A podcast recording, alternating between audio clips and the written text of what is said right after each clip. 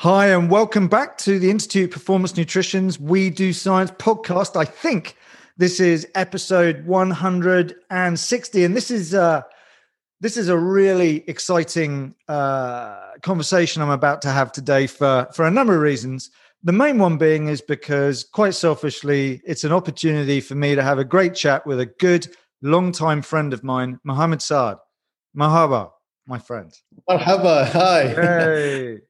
Thank you so much for having me here. I was just joking offline that you'd think, having worked with a, a Muslim football team during the World Cup, um, which involved living with these players for like six months full on, I should have been a lot better at speaking Arabic. And I did, I have tried. But um, anyway, my friend, listen, it's Ramadan.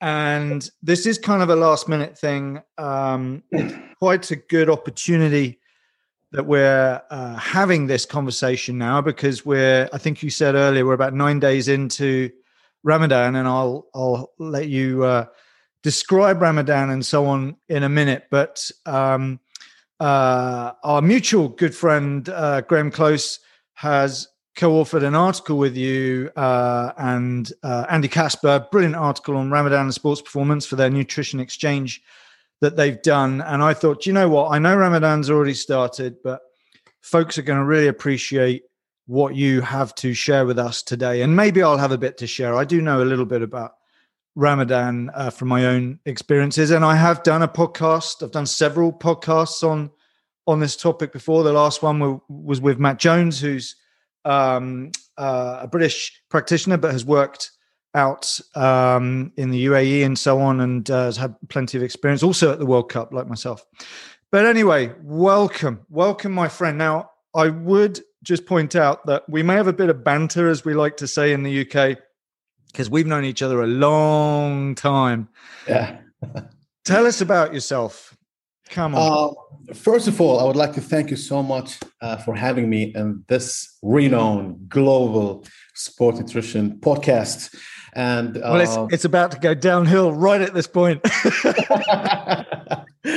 um, have known you for a long, long period of time, and I've been a listener to this podcast for a long time with with uh, with the top level of scientists in the field. Uh, and now I'm ha- you having me in this podcast. This is such an honor, and uh, I hope uh, today we'll have a, a great talk about Ramadan.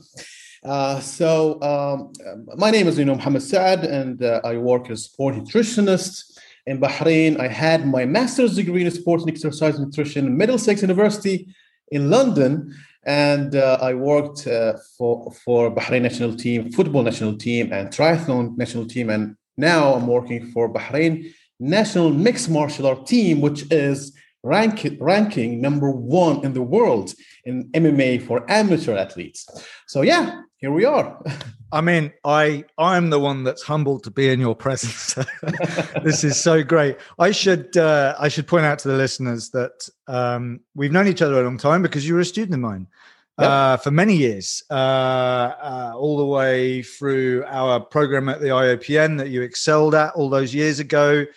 And you attended all of those lectures, and you weren't even living in the UK. It was amazing to see your your your motivation and your dedication to learning sport and exercise nutrition and then really sealing that off by uh, getting onto the uh, MSc in sport and exercise nutrition. Although I should mention that was right at the point that I left leading that program, so yeah. uh, I didn't get to see you complete that, but you did, and and congratulations. And I know that you're not you're not you're not stopping there. You're going to continue onwards and upwards with your education because that's the guy that you are. But listen, I, wanted to have this conversation because, yeah, Graham, Professor Graham Close had pinged me over this this article that um, we'll link in the show notes. I know it's out there uh, because we are in the middle of Ramadan, and and and this is an interesting topic.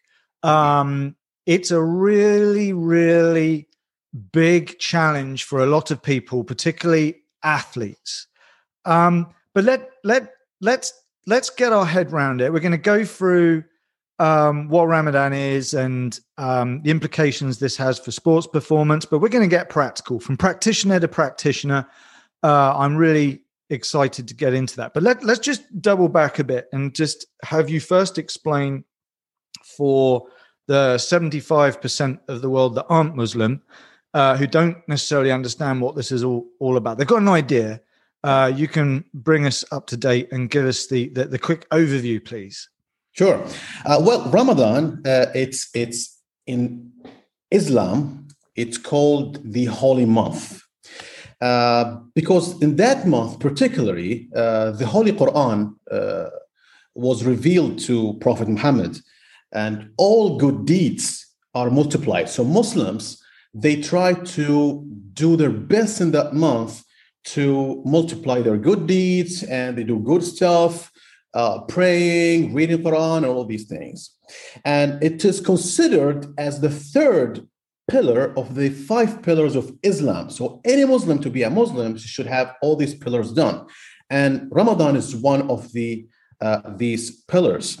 It is the ninth month of the Islamic calendar, uh, which is a, a, lunar calendar of 12 months. Uh, and, and in Ramadan, all Muslims fast. They fasting from uh, uh, uh, dawn to sun, sunset and they are forbidden from eating, drinking, smoking, or having even sexual practices. So uh, it's not only uh, about uh, eating and drinking, it's also in Ramadan, in the whole world, they have many cultural uh, or, or, different traditional and cultural practices they do, and which makes Ramadan is very unique for all Muslims. And and uh, the meals that they are having uh, there is the first meal they start in the sunset which called iftar translation breaking the fast which is breakfast. And the last meal what happens by the dawn is called suhoor which was the last meal. And between these meals as, as, as i mentioned they cannot eat drink smoke or have any sexual uh, uh, practices. And, and the good thing that i need to mention here or, or maybe in some cases a bad thing, that Ramadan is is different as it's in lunar uh, calendar, Islamic calendar, is different in the uh, Gregorian calendar, which is the calendar we're using. So maybe one year it's in the summer, and another year it's in the winter, and it's it different. So, for example, as we mentioned in the article, uh, in the year 2000, um, the uh, Ramadan was in the winter, which is now almost the spring, but in Bahrain, here in the Middle East, in the summer. So uh, it's different. And also Ramadan is is is very depending on the location of the country. So some countries, for example, Australia, they fast maybe 10 to 11 hours only. But these countries around where Sweden and, and the north, they may even fast up to 20 hours. So it's very different and, and it's frustrating for athletes. How long should I fast? What is the weather in Ramadan? So all these uh, things are in the mind of every athlete having a lot of questions regarding of uh, Ramadan. That was an awesome overview, and I, I just wanted to throw in my own sort of perspective there because, as I mentioned, you know, in I was involved working with Egypt, a Muslim team, um, or a team composing of Muslims. Uh, for the 2018 FIFA World Cup, and um, we spent a long time preparing for that competition. And because of the timing of Ramadan, our pre uh, uh event, our, our, sort of the pre World Cup in Russia, we were uh, all over the world, lots of travel, and I'll, I'll, I'll come back to that because that's an issue as well with different time zones and you know the length of the day tends to vary in terms of light and and so on. But literally for about uh, well we had literally the entire period of ramadan was our entire training camp right up until the first game at the world cup mm. and that just blew me away that experience to the extent that i tried myself yeah. to follow ramadan and you know I, I i I don't and I don't allow myself to feel overly guilty about the fact that I wasn't able to stick with it because it was the first time I had a go, but boy was it challenging. Mm. So anyway, I just yeah, I I I feel I feel the challenge from the perspective of its application and its impact, particularly impact, because and and you'll you'll be able to help explain this much better than I ever could. But this isn't really simply a case of it's something that's in the calendar.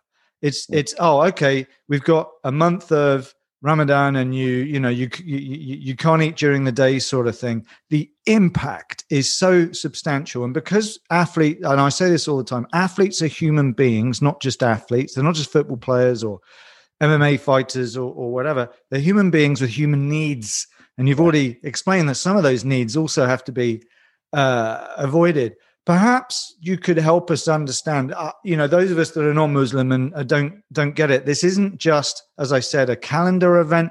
It is so much more important to that at such a personal level. Yeah yeah.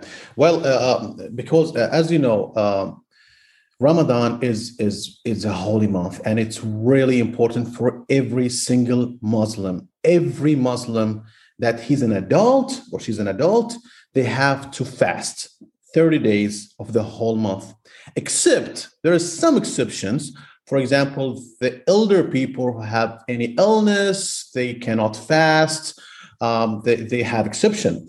Uh, people also, uh, the, the women, when they get their period, also they will uh, get exception for that time, but they have to, uh, uh, she has to, to, to make it up again later on. She has to fast after Ramadan. Also, people who travel. If you're traveling outside your country, you have also the exception of not fasting. But again, you have to fast after Ramadan. So uh, uh, it, it, it is a very important pillar in Islam. Every Muslim has to fast. Uh, the problem when it comes to athletes, I always hear this Muhammad, I'm having an event outside of Bahrain, example, outside of the country. The problem with that, all the sports events calendar do not change in most countries according to Ramadan. But here in Bahrain, or there's a couple of countries here we're having, most of the events they happen after the iftar when when they are rehydrated, they are refueled, so they can uh, uh perform better. But when they travel, and we had that a lot especially with mixed martial arts uh, uh, team, we had couple of events in Ramadan. So we take the, the exception that we are traveling to not fast. So the athlete, when they travel, they will not fast. For that reason, they can't compete. But again, uh, uh, there's a couple of training sessions that happens in the country. They may have a, a, a very high intensity, so they may struggle. So what we have to do, these questions are raised by the athletes uh, to, uh, regarding the Ramadan. So there's one event that happened, which is uh, the Olympic Games to, 2012. Uh, when the row uh, the row athlete Muhammad Subayhi, he had he has spoken to a Muslim scholar in Morocco that he wants to perform well, which is the Olympics, if he can get exception. And they told him that's all right, but you have to donate 60 meals for every single day without fasting. So if, for example, if you're not fast for, for 10 days, that's 600 meals have to give as a donation. So uh, there is there is very restricted this is a very restricted area when it comes to islam because this is something very important every muslim has to do it every year.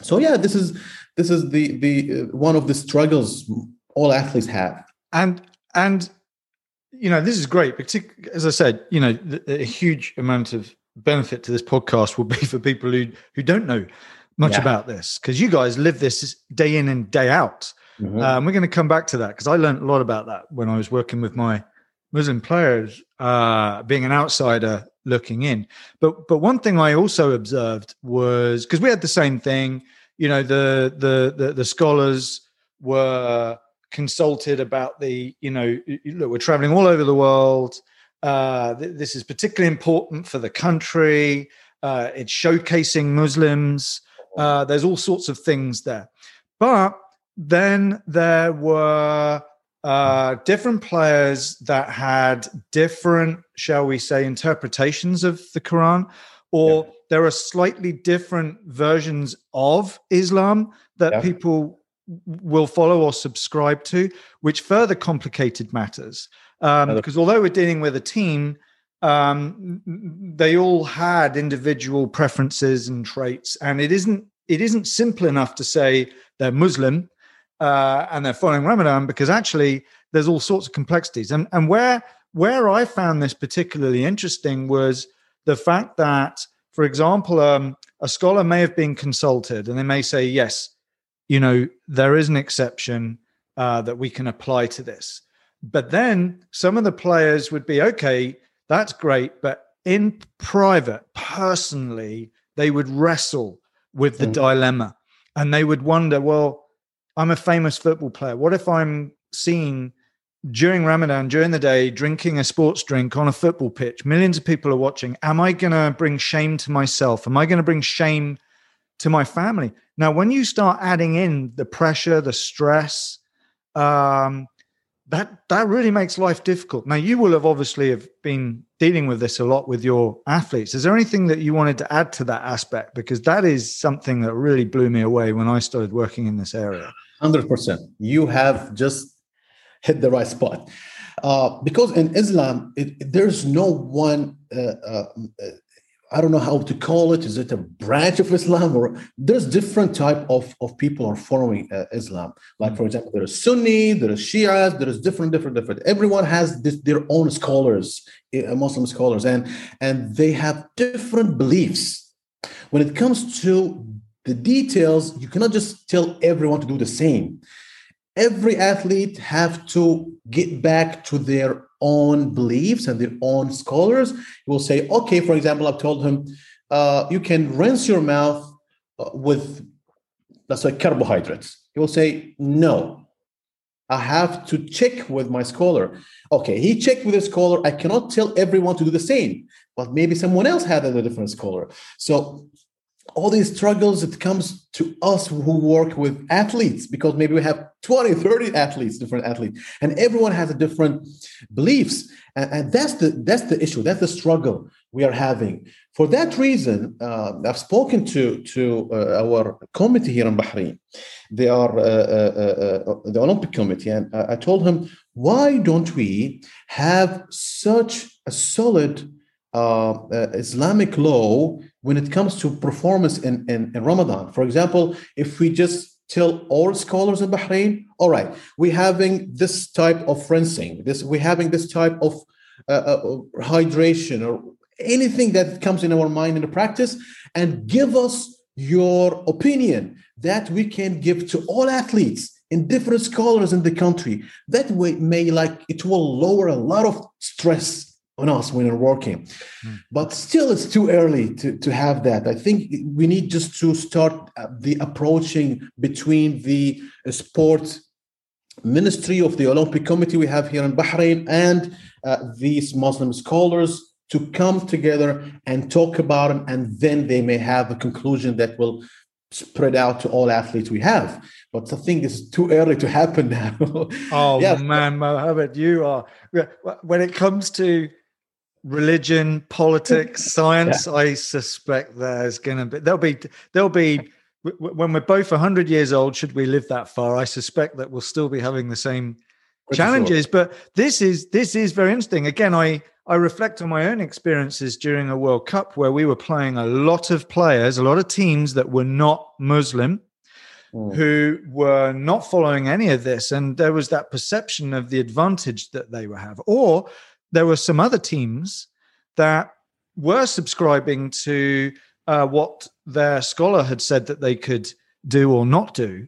Um, and um, yeah, the the stress and the pressure of that alone is something that I observed. And of course, you know, it is well acknowledged that the psychological well-being of an athlete is, uh, well, the psychological status, their their level of anxiety, uh, is is going to have an impact ultimately on their performance because of course we're talking about uh, Ramadan and its impact on sports performance. And I and I'm going to come back to that because you in this article you guys have or you have written all about this and I want to delve into these different areas. But again, just because I've got the the insight of having witnessed this first firsthand myself, yeah, there was some.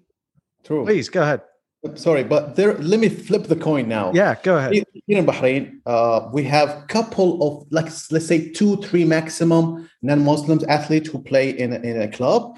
So when they have the exercises in the fasting, even these non-Muslim athletes, they feel like, no, I cannot drink water in front of them. You know what? I'll just keep stay fasting. So it, it's that's even another stress for non-Muslim athletes. And that's how I felt.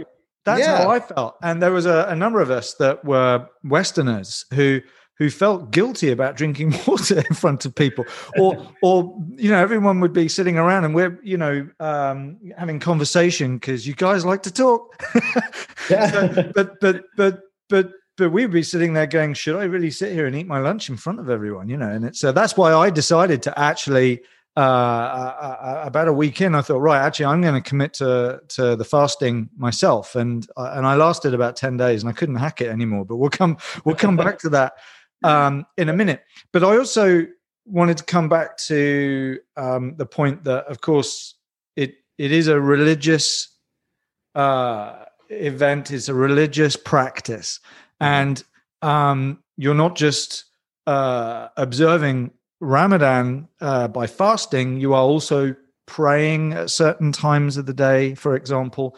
And this yeah. was something that I also found to be particularly interesting, particularly because we were traveling uh, all over the world all the time. We would have to find places for the players to to pray, but also I had to factor that in into the at times, depending on how much light there was in any given day, uh, uh, where we also had to factor in time to travel, also time to pray.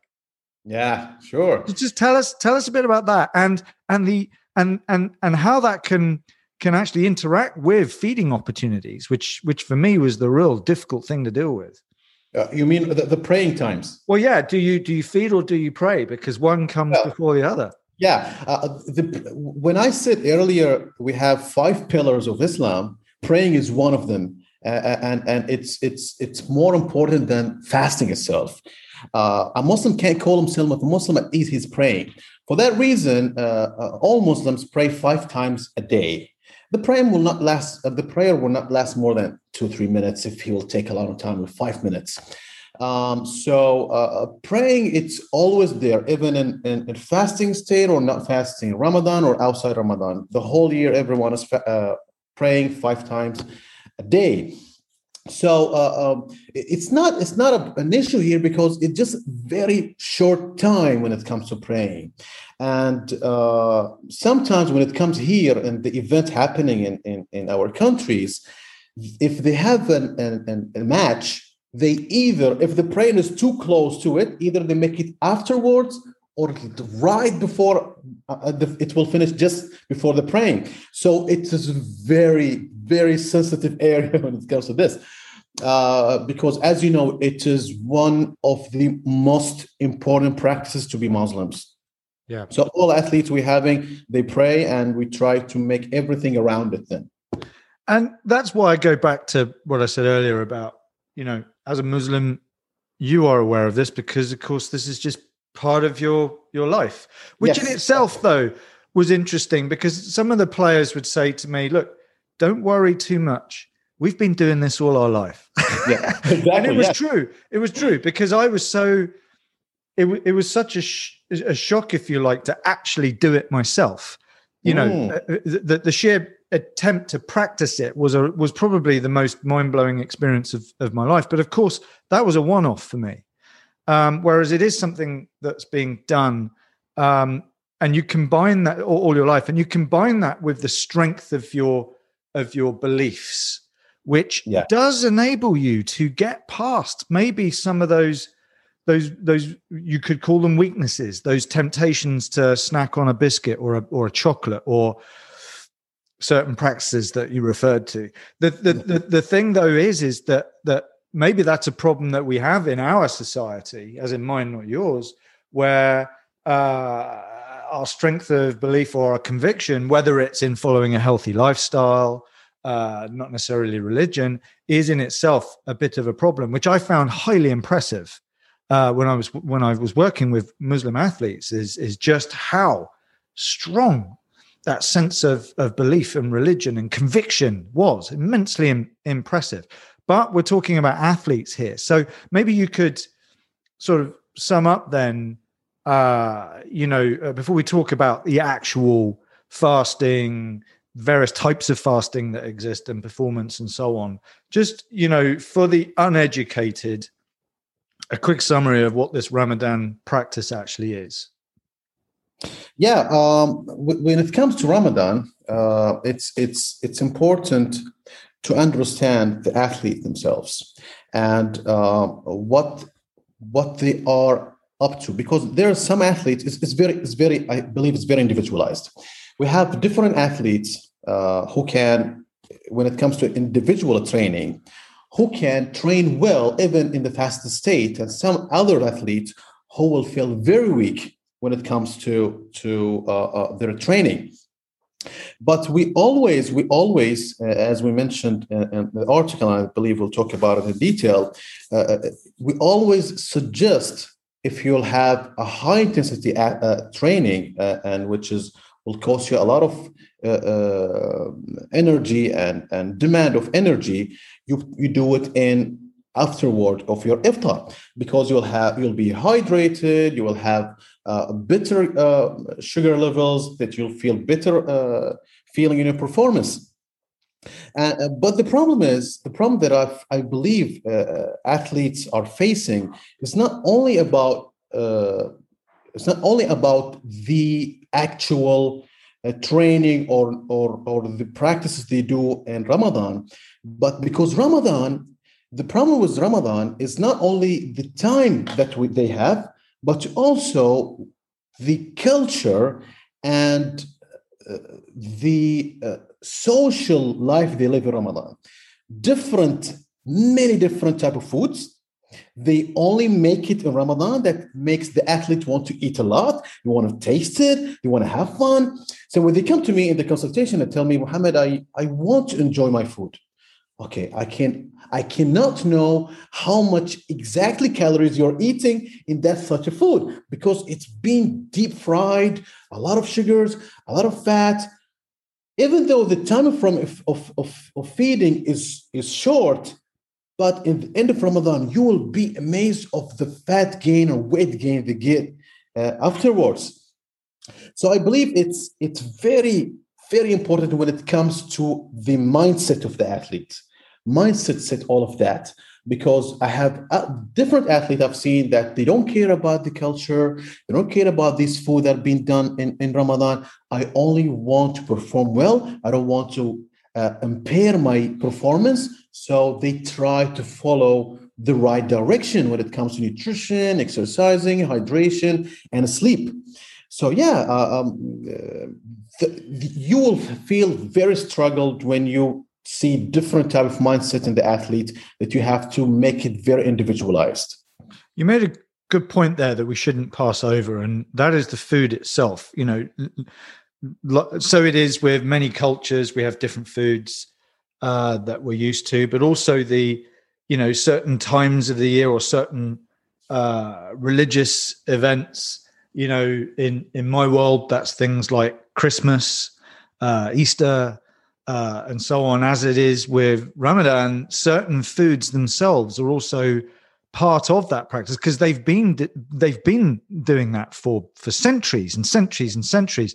Maybe you could just quickly tell us about that. Um, yeah, uh, Ramadan is it's it's yes, it is a religious event, but again, it has a lot of culture. Uh, when it comes here, especially in the Middle East and Arab countries, they always have certain type of foods they do in Ramadan. And they stay all night long awake with their families and friends to keep eating as much as possible until the dawn uh, time. So the problem with, with the food they, they're preparing in Ramadan, it's, it's always either very high in sugar or very deep fried.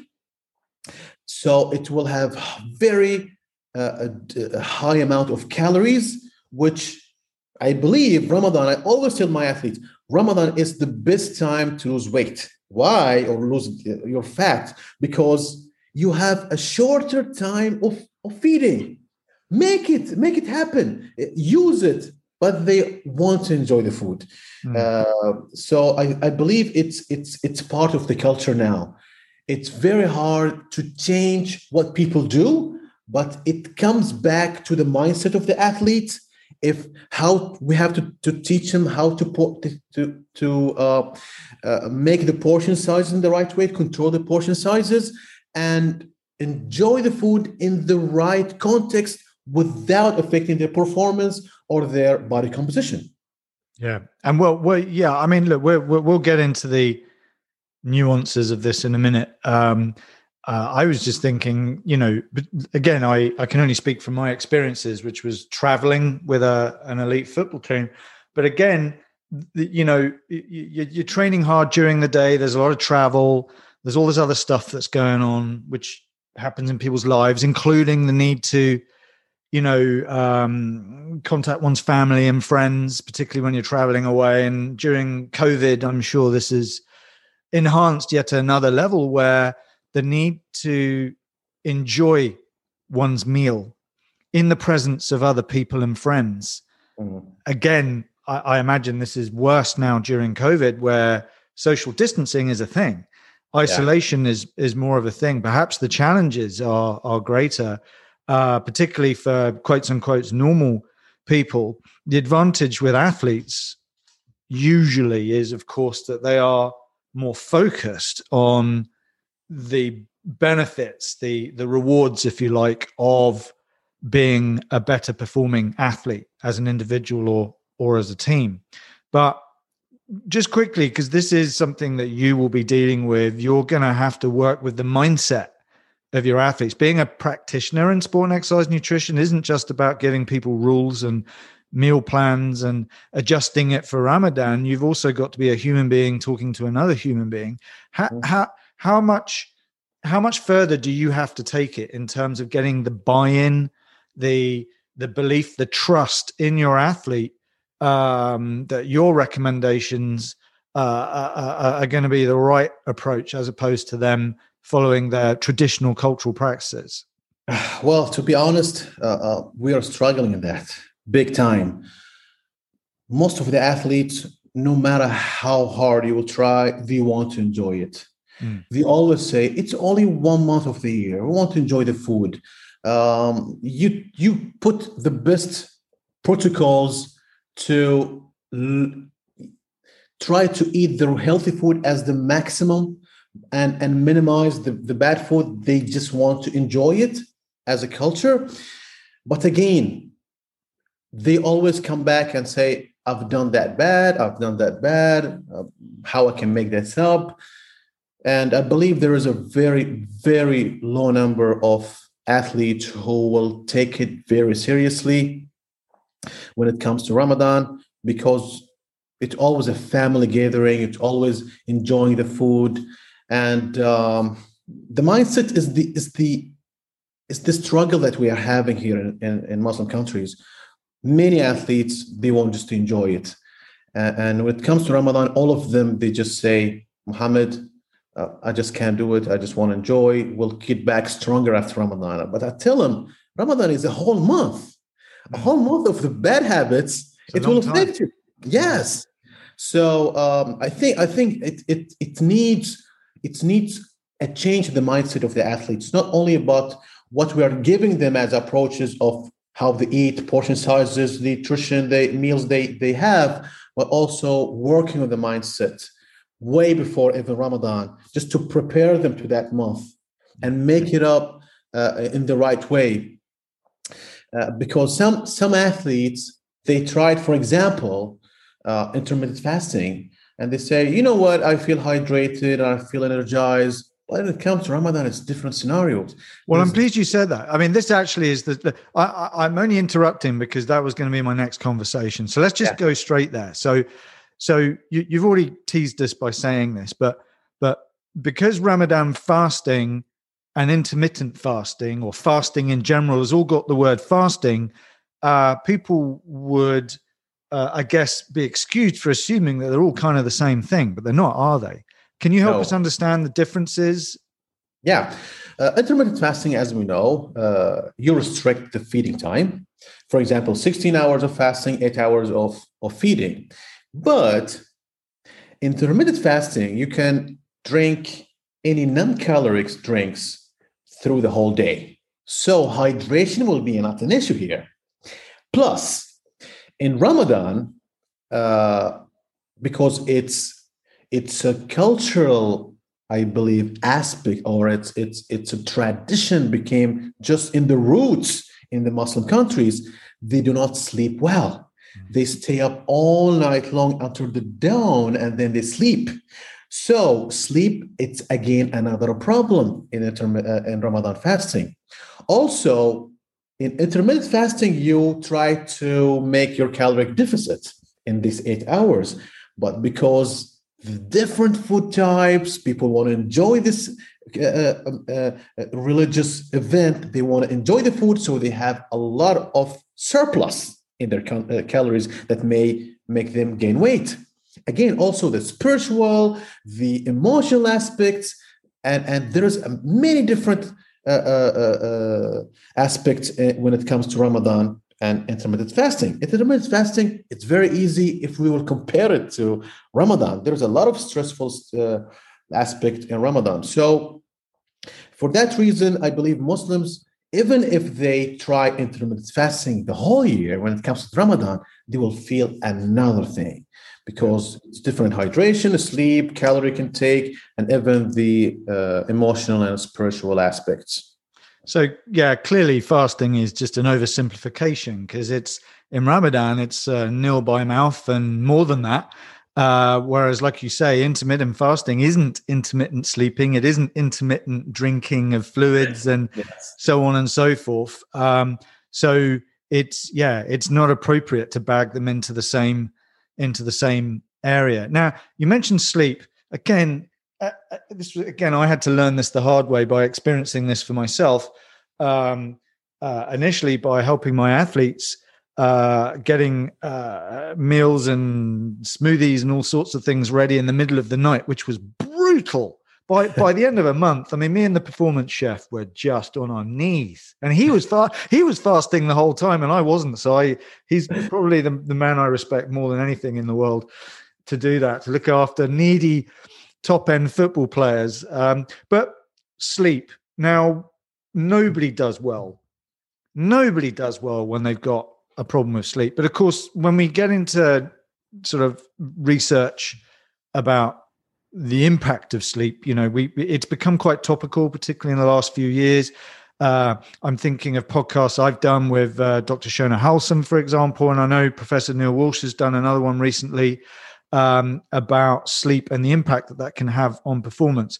Mm. Uh, and we certainly know that it can have implications for uh, nutrition practices because when you are uh, in a sleep deficit, you're highly sleep deprived, it does tend to have an impact, um, if nothing else, just on your behaviors and choices and habits when it comes to feeding. Well, when you combine that into this situation, it's not helping, is it? Just let, us just quickly talk about the sleep issue because you've you've mentioned it, but I think it's well worth describing what actually is going on with sleep and the consequences of that on the bigger picture of Ramadan performance, particularly from the nutritionist perspective. Yeah. Um, in, in a recent uh, meta-analysis and systematic review uh, about Ramadan and sleep, they have um, just uh, 245 athletes in 13 different uh, studies, and they've seen that it, there is a reduction in the total time of sleep. Uh, and, and that's what we really see it everywhere, even the practice. Athletes do not sleep well, they stay up all night long until the dawn where they sleep and they then they come and say we have fatigue we don't focus well we have stress day. Uh, so i believe sleep is a very very big area that we must focus on because many athletes they what they say okay i'll just try to sleep seven eight hours in the morning these seven, eight hours in the morning will not do the same as seven, eight hours at night that you've been sleeping for the whole year when you just come to change it. For that reason, what we, we try to uh, tell our athletes is to take sleep naps or, or power naps, sorry. The power naps that they can take through the day if they cannot change their sleep routine in Ramadan. But we encourage all athletes to try to sleep as early as possible and then just wake up right before the last meal, which is suhoor in the dawn, and then take it and sleep again.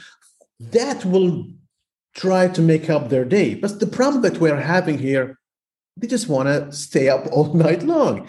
And for that reason, we just try to push the power nap uh, uh, practice. So Mohammed, if if we, you know, if we put aside the, the the area that we both just referred to, which is the, if you like, the sort of physiological impact of sleep deprivation, no doubt it's an issue. But we all need to sleep. We got to sleep, you know, one way or the other. But again, what I was seeing with with the athletes, particularly traveling athletes, is, is a number of issues. Number one, uh, as it comes to deciding when you're going to eat, deciding when you're going to sleep, not deciding when you're going to pray because there are certain times you've got to pray. And you can tell us a bit more about that because it's not it's not like it's a specific time uh, that your watch tells you. There are other implications.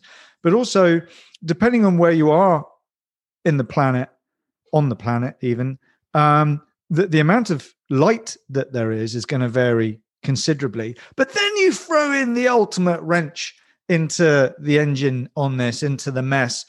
Um, there are still training needs and demands, and particularly in team sports where uh, you know the coaches have got their needs. Maybe it's tactical, um, you know, analysis sessions, uh, some pep talks from the coach. Uh, maybe there's some one-on-one rehab sessions.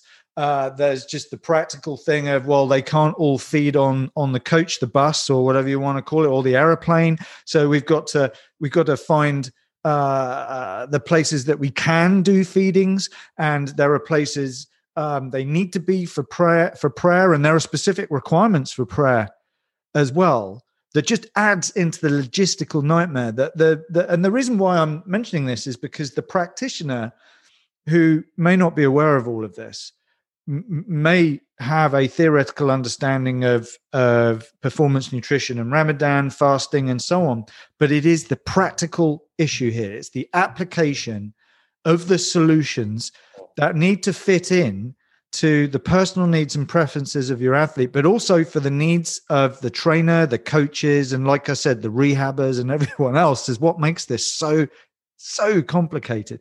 So just to bring back to the areas that I wanted you to quickly tell us about was was this issue of the amount of time in the day sorry the amount of light that there is in the day but also the need to pray and the need to sleep and the need to feed and how you're supposed to get all that that right? That's a really great question. Because when it comes to prayer as i mentioned we have five times. The first one when at the dawn when the, the when the last meal uh, another one we're having midday roughly, let's say 12 noon, um, depending on the country. Another, another one afternoon. And uh, uh, the fourth will be just in the evening. And the last one, which is the fifth, will be somehow um, three hours from the fourth one. So it's spread it in the whole five uh, uh, prayer times. The problem here when it comes to athletes now, he wants to enjoy the, the, the Ramadan. He wants to practice exercises. He wants to pray. He wants to sleep. So it's a big dilemma for the athlete. If he's not, if he's not taking it very seriously, if he wants to enjoy it, he will miss the practice. He will miss the sleep. He will miss the right.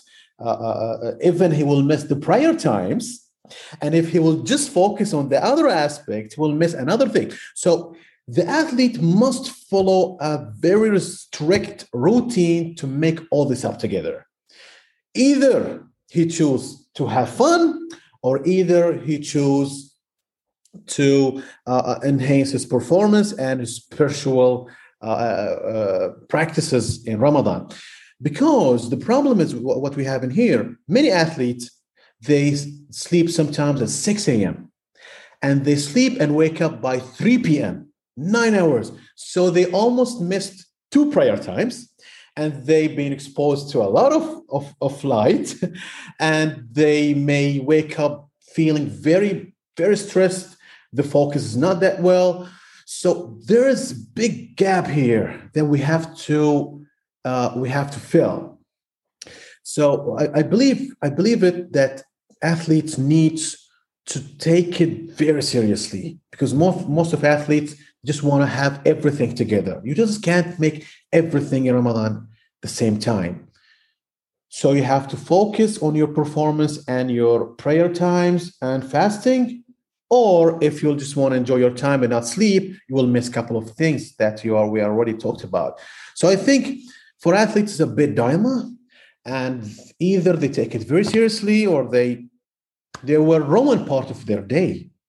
Absolutely, and I think a real take home here from what we're talking about, and certainly a take home from my own observations and experiences of, of working with athletes in this situation is it would be all too easy for us to overcomplicate what is already a very complex day yeah. for them.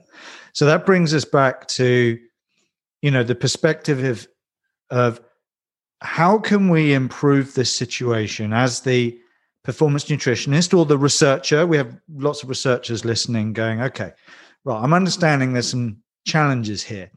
What we need to do is provide solutions. Let's help the athletes uh, improve the situation for themselves without overcomplicating it. So let let's start to look at, at these from the more performance side of things then ultimately, and I know you've sort of hinted on this, but what what are actually the effects of Ramadan fasting on performance and competition that you're aware of? Yeah, well, um, when it comes to performance, it depends of the type of, uh, of performance. And, and I believe uh, uh, uh there is a, meta-analysis, a systematic review that have been uh, uh, testing and seeing how performance can be affected in Ramadan. And, and, it's reviewed that mean and peak power in both Wingate repeated sprint tests uh, were decreased, uh, uh, especially in the earlier time of the day before iftar. But the same study uh, showed that strength, jump height, fatigue index, total body work were not significantly affected by Ramadan.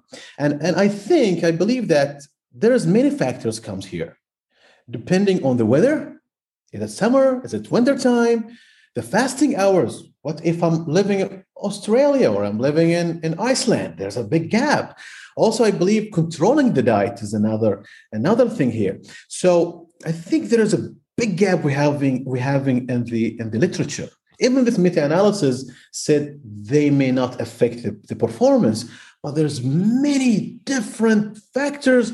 It will be different from different countries as I mentioned, weather, fasting hours, controlling the diet, and, and, and sleep as well. So I think it's very, very complicated here, but we try to help athletes uh, in that scenario. Um, but when it comes, as I mentioned, to, to the studies, there's very limited studies coming. So we are as practitioner practitioners would try to put our experience. Yeah. Try to put our experience. It comes to two ways here. As there's limited studies in the ramadan so we try to uh, make these intermittent fasting studies somehow applicable to ramadan and put our own experience in that that can may help the athlete when it comes to their performance. For that reason uh, what we say to athletes especially when it comes to performance and, and, and nutrition in that there's three things we know it's very important in nutrition. Total timing and, and type of food.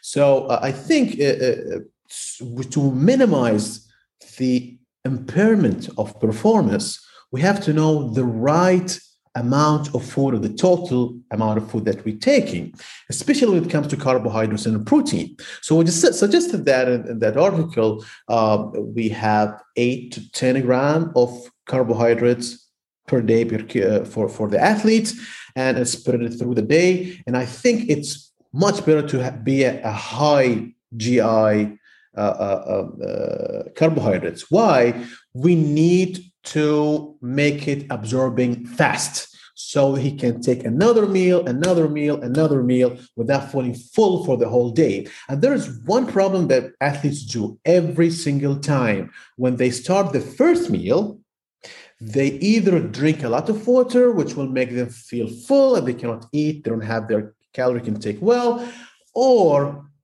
they eat a lot of food at one time that they make them cannot uh, feel well and they have GI problems and they cannot practice well if they have any exercising later on. So, what we try to make here is to spread the meals, spread the meals in the whole feeding hours. As I mentioned, the carbohydrate, eight to 10 grams a day. When it comes to protein, I believe it there is solid um, uh, uh, studies here. When it comes to protein, the small athletes, let's say endurance athletes, will not have a big problem. When, when it comes to big athletes, bodybuilders, powerlifters, rugby players, there are more than 100 kilograms, and they try to take all that protein in this uh, short period of time. It will be a bit struggle. So I think it's wise here to make all type of food, or I mean, part of this uh, uh, intake as smoothies, drinks, uh, so that they can take all that what they need of their calorie intake and macros in that uh, uh, time frame.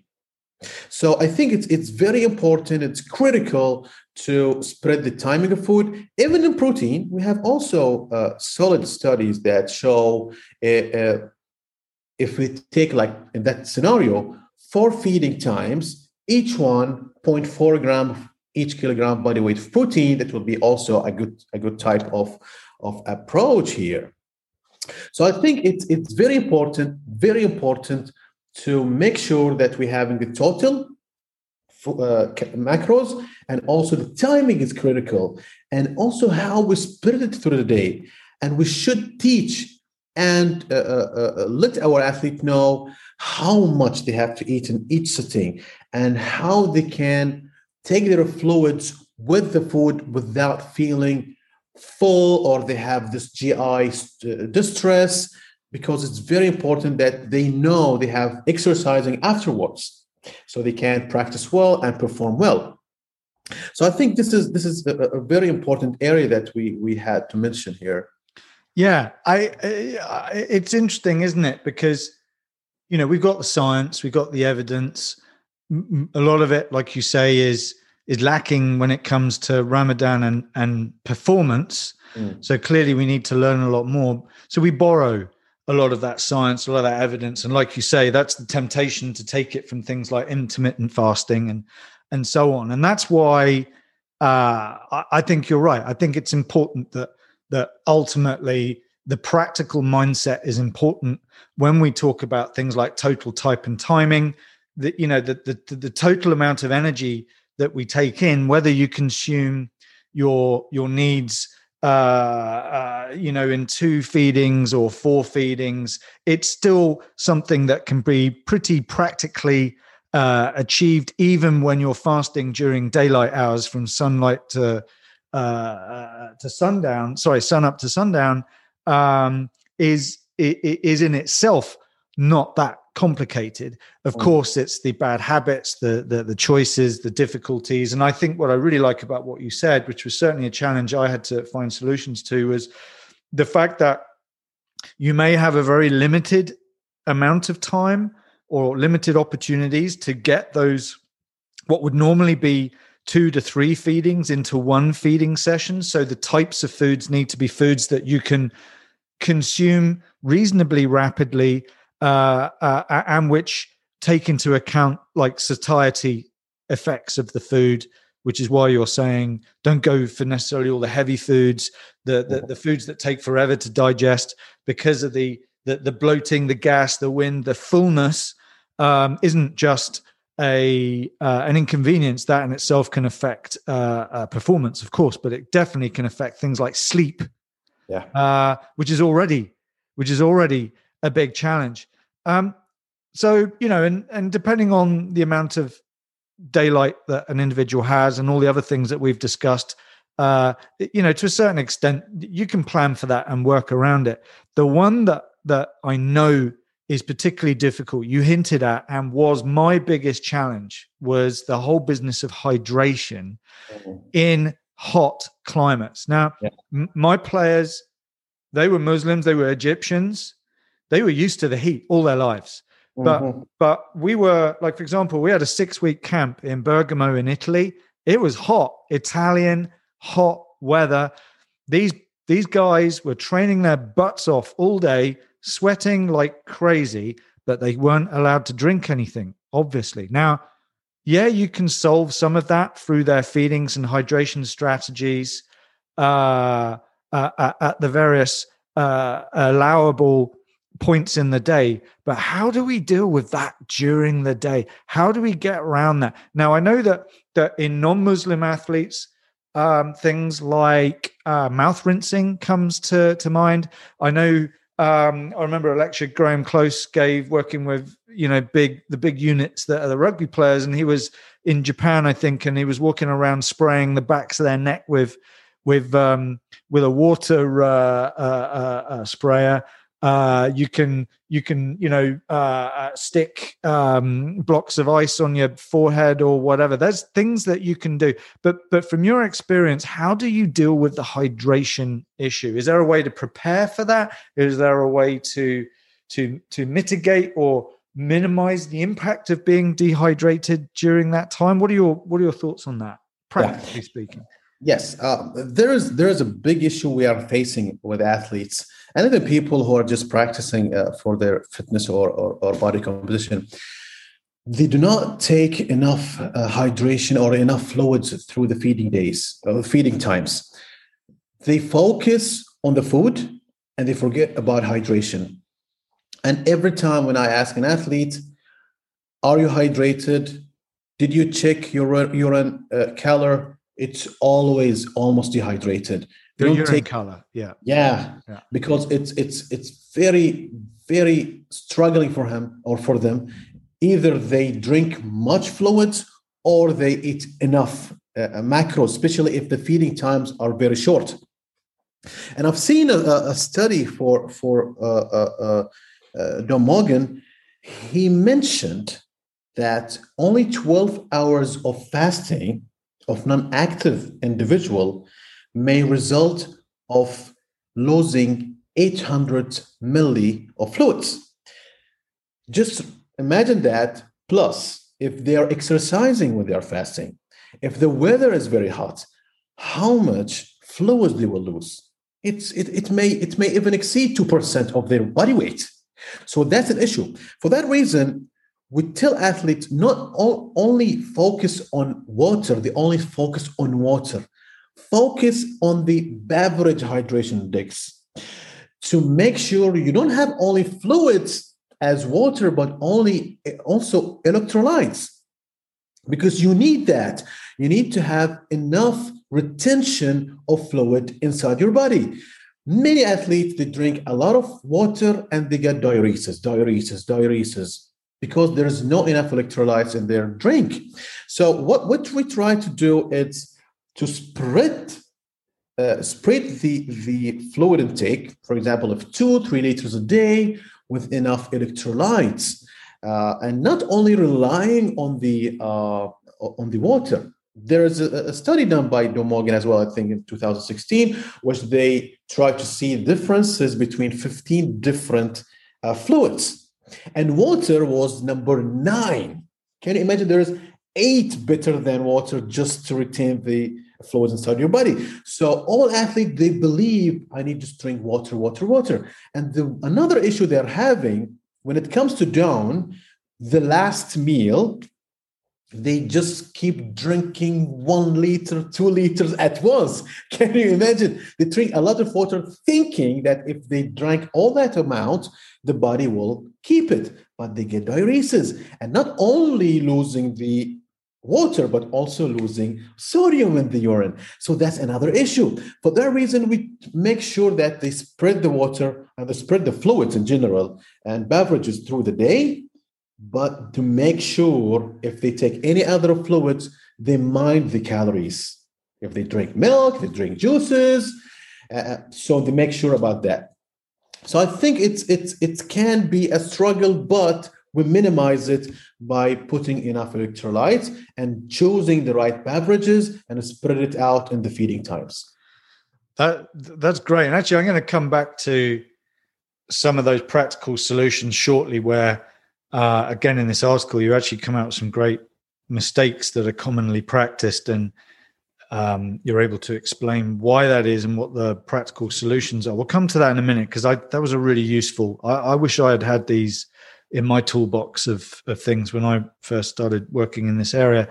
Um, but just quickly, because uh, again, I mentioned this already, but you know, we're, we're quite used to this idea of carbohydrate mouth rinsing as a as a solution for non uh, for non-Muslim athletes uh, in a in a non-Ramadan situation. There might be reasons for this that would include um, that, that, that, they they can't stomach drinking a, a sports drink or or a snack, but simply rinsing a beverage uh, or, or, liquid with uh, a carbohydrate solution in it actually um, uh, stimulates uh, certain receptors in the mouth, I believe, and um, has a sort of a down chain impact on on metabolism and um, other physiological responses that releases energy in some format.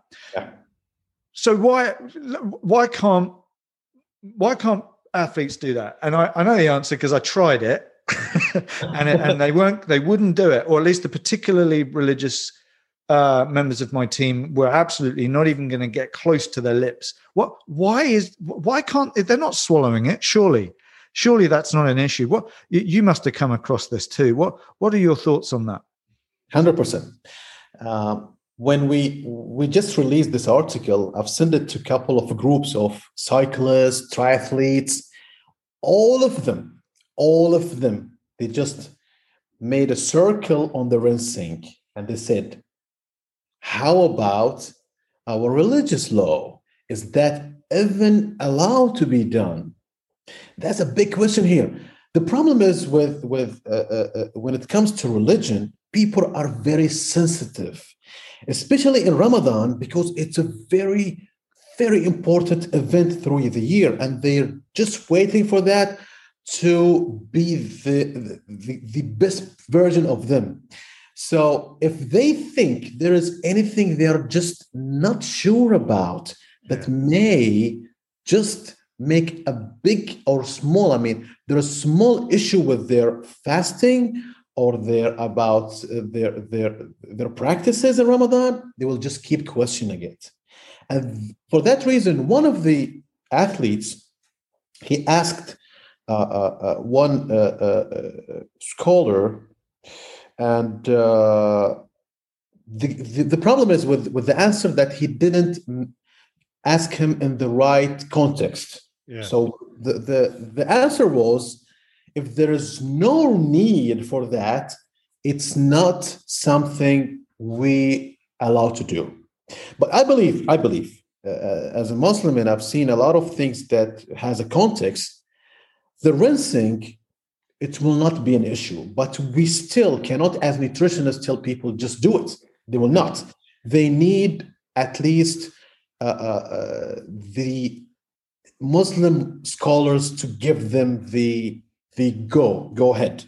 So I think we still we still struggle with that scenario. There's many athletes will do it. They say, "I will not swallow it. I know that's that's an issue. I'll yeah. do it." But yeah. many of them as well, they will not. And that and and that was precisely the strategy I was referring to earlier that that uh, I went to great depths to establish that um, it it was actually permitted by the scholar when the team doctor ensured that the various people involved, um, which went all the way up to the president of Egypt, believe it or not, uh, to allow these sorts of things because there was scientific rationale, obviously, okay. for mouth rinsing. The problem was that the players well, half of them were like, "No, nah, it's too risky. You know, what if I accidentally drink it or whatever?"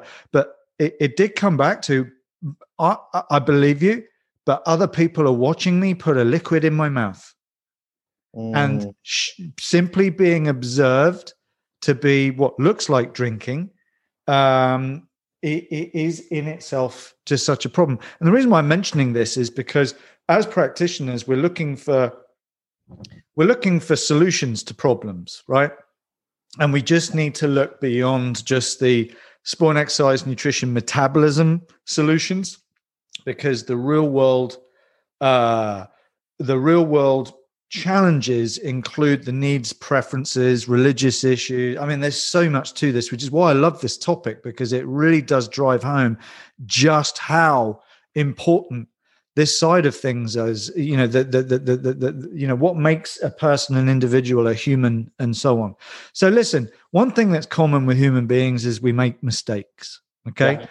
And you you've got a list of mistakes in here which i think are great. And you've I'll start off with the first one, which um, you, you've all you sort of already explained, but I want to go through it anyway because these these are actually really useful strategies uh, for Ramadan and listeners. Uh, I'm getting this podcast out as fast as I can, so it won't be the the normally uh, edited uh, version with transcripts and so on. We're going to get this one straight out, so listen close, uh, and you can read about this another time maybe. But um, one issue is, as you've already mentioned, that people can can drink inconsistent amounts of fluid between iftar and suhoor, mm-hmm. followed by a large amount of fluid before dawn, suhoor time. So, what is the rationale behind that, and what are the solutions? Uh, yeah, uh, the problem that uh, when it comes to uh, drinking a lot of fluid just at once, the problem the, the body cannot store the water uh, uh, that you you have consumed already, and that will increase your diuresis and your urine uh, output. For that reason, the best scenario is spread it out. Spread out all, consume your, your, your fluid intake for the whole feeding time. And also you can enhance that by electrolytes or even also glycerol. Glycerol, it's it's it's it's a good practice to increase the plasma and tissue osmolality uh, uh, and reduce diuresis. So, so I believe this is a very important area because many, many Muslims just uh, fell under this mistake. Yeah, excellent. Okay, so problem number one potentially solved. The next one, you know, you, you talk about hydration, and you particularly if you're involved in the in the science of hydration, you can't escape this relationship between sodium and potassium and of course sodium supplementation is something that that we talk about in in general public health they talk about avoiding sodium because of its impact on things like um, hypertension blood pressure and, and so on and so forth. But we're talking about healthy fit athletes here. So why why not just eat a lot of salty food during the suhoor meal or or adding a lot of salt to that meal? Why is that maybe not such a good idea? Yeah. Uh, the issue uh, that we know sodium is very important for hydration, very important hydration. Wherever there is sodium, water will just follow. The issue is if it is the last meal and you have eating a lot of salt and that which has a lot of sodium, and then you just started your fasting and didn't enough, drink uh, enough water afterwards, that will trigger your body that you need uh, uh, more water just to flush the extra sodium in your bloodstream, which will give you more thirst sensation. So, people, and this is always happening when they eat very high salty food in suhoor, the next day they feel very thirsty. For that reason, we encourage people not to eat very high amount of salt or sodium in the last meal. Through the day, no issues because you keep drinking uh, enough fluid, but the, in the suhoor, just minimize that. Brilliant. Okay, so that's another another big mistake with a a really practical solution that you've you've helped explain there. So another one, of course, is you know athletes could be drinking uh, high energy calorie drinks, high energy drinks on light training days. I mean, it's an opportunity to consume energy you know they're fasting all day. What what are the consequences of that? Because of course athletes don't train every day. Shocker. Yeah. but they don't train every day. So what's the problem with that one the problem is uh, if they're drinking this type of, of high energy calories for for sure they will have a high amount of energy uh, uh, consumed by either uh, sugars carbohydrates and, and and, and uh, calories in general, and that will cause to have a chance of gaining weight organic fat uh, uh, uh, uh mass. So this issue should also be considered to minimize their caloric intake depending on their training. So they have to periodize their nutrition on their uh, daily activities. If they have high uh, uh, energy demanding exercises, they have to, to, to, eat well. If not, they have to minimize their uh, caloric intake. Brilliant. Okay. We're providing a lot of solutions here. So, another problem, definitely seen this myself, is the tendency to eat far too much food during the iftar meal. What? Why is that a problem anyway? And what are the solutions? Just imagine you are fasting for 14 hours and you just shocked your stomach with a amount of calories and food just like crazy. That will will have an indigestion uh, uh, problem, will may distress your your your uh, uh, digestion, and even can and cause a problem with your sleep.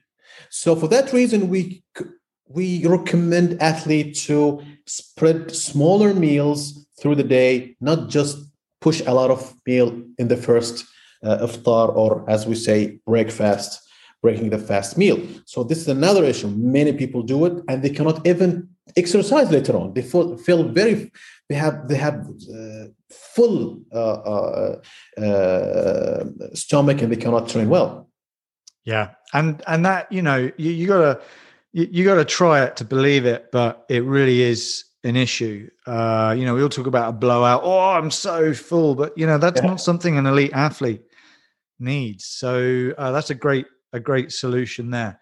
Okay and then finally why not just miss the suhoor why not? I mean what happens what happens if you do that? Well it's the last meal before you start in your fasting.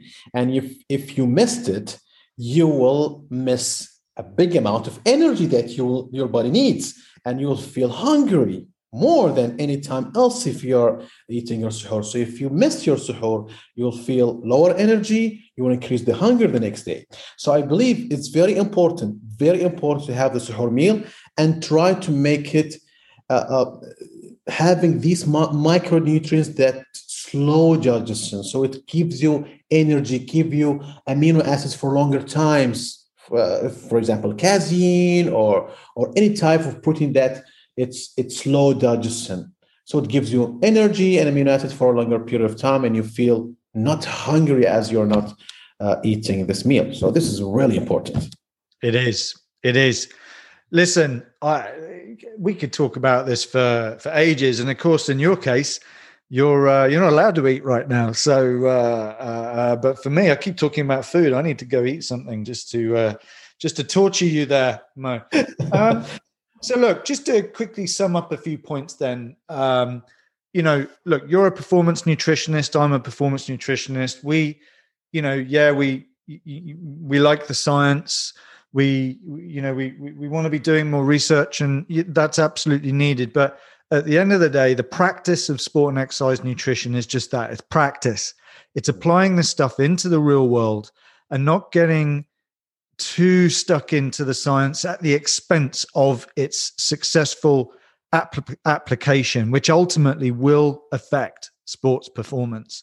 And sure. and I guess even more important than that, the health and well-being physical and psychological of your athlete, particularly with something like Ramadan, which is you know an entire month. That's a long time yes, uh, to get this wrong, right? So, so uh, you know, I'm sure listeners that we, we it is mostly practitioners and researchers that listen, but some of them are the, are athletes with a a real thirst for knowledge who are also listening. But my my intention here was was to help as many people as as possible, and of course not just those that are, are observing Ramadan themselves or working with people uh, right now in in Ramadan, but also current and aspiring practitioners that will be working with those observing this, uh, who may be in, for example, European or North American sports teams or individual events, and may not understand what what's going on in that person's personal life when they're observing Ramadan and the implications that has for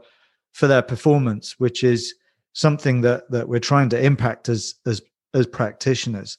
Yeah. So maybe just a super quick summary then from your perspective of of this topic of Ramadan and nutrition and and and sports performance. Just a you know, somebody bumps you bumps you in the street at the training ground. Mohammed, what's all this Ramadan about? And um, you know, what are your what are your ultra basic sort of conclusions about this that you want to leave our listeners with? Yeah. Uh, first thing, when it comes to nutrition, make sure you take your total type of calories, total type and timing of calories in the right way that suits you as an athlete and suits your uh, performance. And hydration, make sure that you take enough fluid through the day in split amounts with enough type of electrolytes or different beverages that have higher beverage uh, uh, uh, index. And sleep sleep very important. Many athletes they don't sleep well so try to sleep as early as possible. Just wake up before suhoor time eat your meal and you can keep sleeping again. Or in the worst case scenario you can have power naps through the day uh, and and and lower lower calories if you're not training uh and and make sure that you uh, finalize all that in the right way, in the right uh, uh, context, that depending on where you are, your, your location in the world, that will be different, the weather that you're facing. So all these aspects should be considered very well. Do you know, I, my listeners, you know I love the word context. this is so much about context. So uh, I'm grateful for you mentioning that word. Well, listen, I always love having a good chat with you. And for once we did it over a microphone, uh, it's been great to catch up with you, my friend. Um, thank you for sharing your experience working with a lot of different athletes in a lot of different contexts, particularly during Ramadan. Um, like I say, our, our, this I'm going to release this podcast almost immediately, just for the benefits uh, of the listeners for the next sort of two and a half, three weeks that they have left. And I just I know that you and I both hope that that everyone just gets something of benefit out of this. Feel free to reach out to us, of course, if you've got any basic questions. Uh, I know you're big on social media. You're a superstar. Uh, how do people follow you and uh, get to learn more about your your practice? Uh, what's the best way? Well, I have my my Instagram and Twitter that I'm active on, uh, which is B O S A three A D B H and I'll link to that too. Yeah. Yeah. So they can they can reach me out there. Very good. Well, listen, that brings us to the end of this very practical applied episode uh, all about Ramadan and sports performance, particularly from the uh, performance nutritionist perspective and from a Muslim performance nutritionist perspective, which has uh, been uh, awesome. All you have to do is go to our website at www.theiopn.com to access all our podcasts, previous podcasts. As I say, I've done other podcasts about Ramadan.